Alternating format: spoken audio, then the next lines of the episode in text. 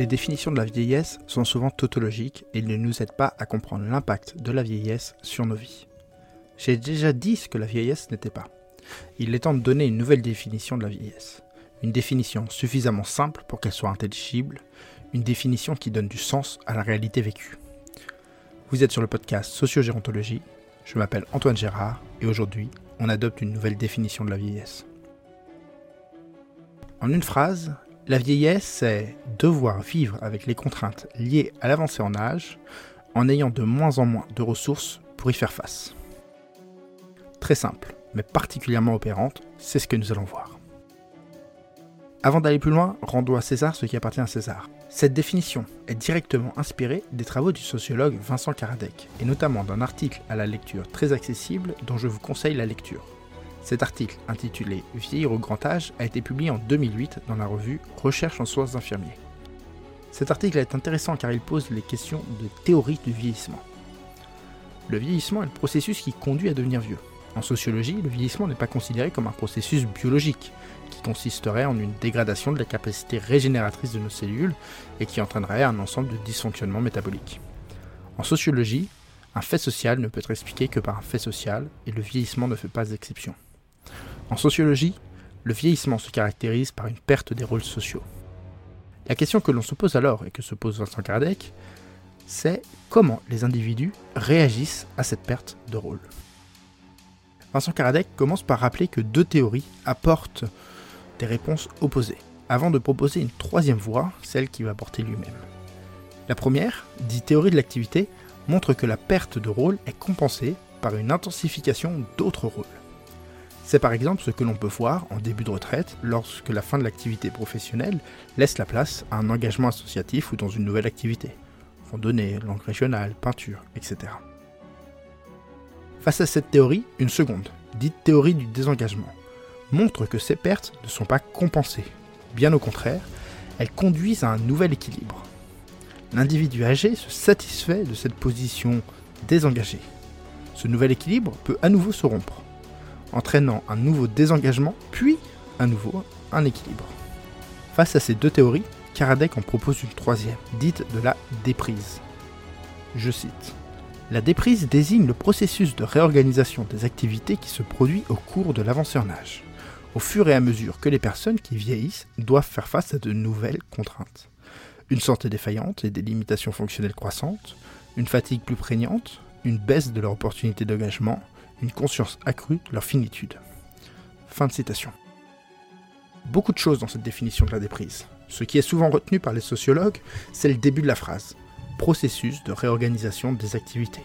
Car c'est lui qui permet de définir le vieillissement. Toutefois, mon objet ici n'est pas le vieillissement, ni le concept de déprise, mais la vieillesse. Et dans ce cadre, la seconde partie de la phrase me paraît plus intéressante. Je cite Faire face à des contraintes nouvelles. Karadec, dans cet article, s'intéresse à ces contraintes, car elles agissent comme autant de déclencheurs, nous dit-il, qui entraînent la déprise. Pour ma part, ces contraintes méritent d'être explorées, car ce qui définit la vieillesse, c'est justement de devoir vivre avec ces contraintes liées à l'âge. A partir de là, il s'agit donc pour moi de détourner l'analyse de Vincent Kardec de son objet premier, la déprise et ses déclencheurs, pour me concentrer sur la question que vivent les vieux? Malgré ce détournement, je vous incite vraiment à vous plonger dans la lecture de cet article, car la suite est tout aussi intéressante. Il explore les différentes stratégies de la déprise qu'il nomme l'adaptation, l'abandon et le rebond, avant de revenir sur l'enjeu principal de la perte de rôle dans le vieillissement, le maintien de son identité. Il conclut son article en décidant trois figures de l'autonomie et nous rappelle au passage que l'autonomie, c'est, je cite, la capacité des personnes âgées à conserver un certain pouvoir de décision sur les affaires qui les concernent. Bref, un article très important qui me paraît nécessaire de lire. Mais revenons à nos moutons. Les cinq contraintes de la vieillesse. La première contrainte qu'apporte euh, la vieillesse, c'est certainement la plus évidente, euh, c'est les problèmes et accidents de santé et les limitations fonctionnelles. Si pour une minorité de vieux ces éléments les plongent dans une situation de dépendance, tous font l'expérience de ce corps moins fort, moins rapide, moins agile. Lorsque ces évolutions et événements remettent en question les activités des personnes ou la manière de les faire, elles deviennent des contraintes. La seconde contrainte est la fatigue. Certains parlent d'un amoindrissement de l'énergie vitale. C'est plus précis, car la notion de fatigue renvoie d'abord à celle d'un épuisement physique ou nerveux. tandis que l'énergie vitale renvoie à une dimension psychologique, le manque d'entrain, de désir, d'envie. Bref, baisse de morale, comme on va le dire rapidement. La vieillesse, c'est devoir jongler avec ces deux faces de cette pièce, la fatigue physique et la fatigue morale. Ces deux faces qui se mêlent pour constituer une forme d'épuisement généralisé.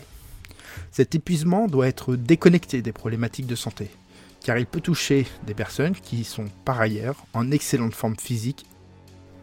La troisième contrainte est la solitude qu'apporte la vieillesse en raison de la raréfaction des opportunités d'engagement. Dans la vieillesse, les sollicitations sont moins nombreuses. Dans la vieillesse, les sollicitations sont moins nombreuses, en raison de la perte des rôles sociaux qu'apporte le vieillissement et des difficultés à préserver ses engagements relationnels du fait des contraintes précédemment citées. Mais il s'agit également d'un phénomène mécanique. Plus le temps passe et moins les contemporains sont en vie. Proches et conjoints sont amenés à disparaître et nous laissent dans une situation de solitude. Cette solitude est accentuée d'une part par le fait de se sentir moins compris dans cette réalité, et d'autre part par le sentiment de ne plus être à sa place dans ce monde. Et ce phénomène est lié à une quatrième contrainte, des interactions défavorables avec autrui. Autrui peut être un proche qui, inquiet pour nous, cherche à nous dicter nos actes.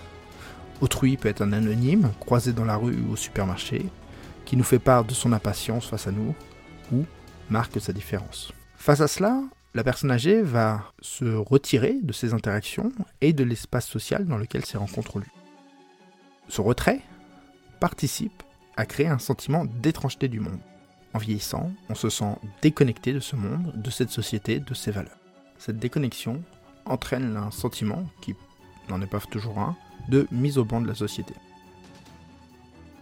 La cinquième contrainte avec laquelle doivent vivre les vieux, c'est la conscience accrue de sa finitude.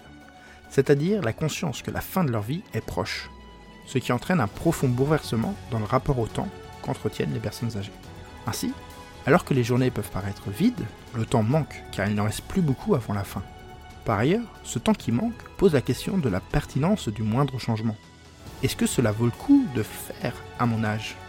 C'est un discours auquel nous sommes fréquemment confrontés, qu'il s'agisse d'inciter des personnes âgées à adopter une nouvelle technologie, d'envisager un déménagement ou d'entamer une démarche de prévention. Pourquoi parler de contraintes? Le terme de contrainte me paraît plus adapté à celui que j'utilisais précédemment et qui est fréquemment utilisé, qui est celui d'événement. Un événement de la vieillesse, une chute, un déménagement, la perte d'un conjoint, peut être vécu de manière très différente d'un individu à l'autre. Une chute peut faire peur et entraîner une véritable réticence à la mobilité. Dans ce cas-là, la problématique corps-santé devient une véritable contrainte. A l'inverse, la chute peut n'avoir aucune incidence sur la vie de la personne, et dans ce cas-là, elle n'est pas une contrainte. Si nous prenons l'exemple du déménagement, il peut constituer un événement stressant, une montagne infranchissable pour celui dont l'énergie vitale est basse, alors que pour celui qui a de l'énergie, ce déménagement peut constituer une nouvelle aventure dans laquelle il s'engage avec plaisir. Ainsi, 1. L'événement n'est pas systématiquement une contrainte. 2. Les contraintes avec lesquelles doivent vivre les personnes âgées conditionnent la lecture qu'ils auront de l'événement. C'est pour dépasser les limites de l'appréhension par les événements ou les déclencheurs que je préfère parler des contraintes.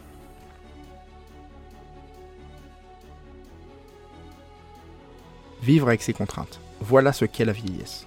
Notons néanmoins que ces contraintes ne sont ni universelles, ni systématiques, et qu'elles sont cumulatives et graduelles.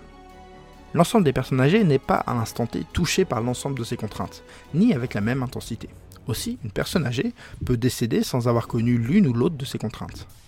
Néanmoins, notons qu'au fur et à mesure de l'avancée dans la vieillesse, ces contraintes se cumulent et leur intensité varie. Elle varie parce qu'elle ne s'accroît pas toujours. Il ne s'agit pas toujours d'une aggravation. Ces particularités ne rendent pas la définition que je vous propose de la vieillesse moins opérante. Au contraire, elles lui rajoutent de la précision et de la véracité, car il est évident que ces deux vieilles personnes ne sont en réalité pas soumises au même vieillissement, même si des schémas tendent à se dessiner. Une contrainte, souvent, peut en engendrer une autre, et ainsi de suite.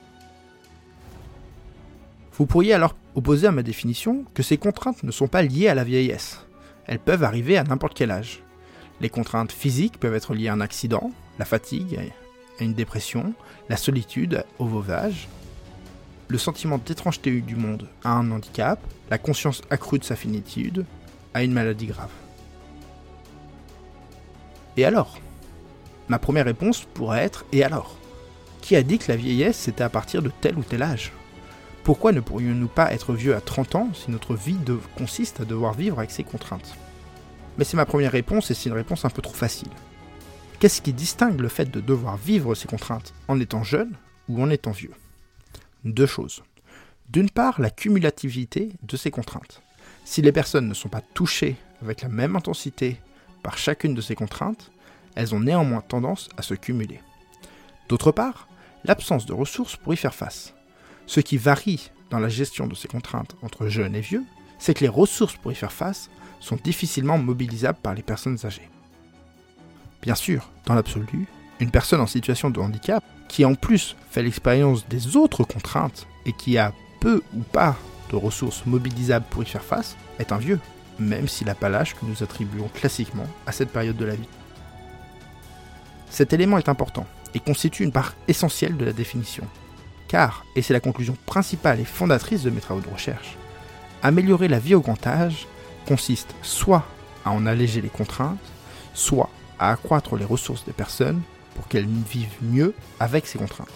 Cette vérité, et ce pourquoi il me semble si important de définir la vieillesse, constitue une grille de lecture susceptible d'expliquer les décisions que prennent les vieux. Déménager, préparer ses obstacles, partir en croisière, participer à une émission, mettre fin à ses jours, etc. Voilà pour aujourd'hui, un podcast un petit peu plus long et surtout plus dense que les autres, mais ô combien nécessaire car il n'est pas possible de comprendre les vieux tant que nous ne comprenons pas ce qu'est vivre à l'âge de la vieillesse. Dans le prochain épisode, nous nous demanderons en quoi c'est spécifique de vivre sa vieillesse aujourd'hui. Si le podcast vous a plu, partagez-le à quelqu'un qui pourra en avoir besoin. Et abonnez-vous pour ne pas manquer le prochain épisode.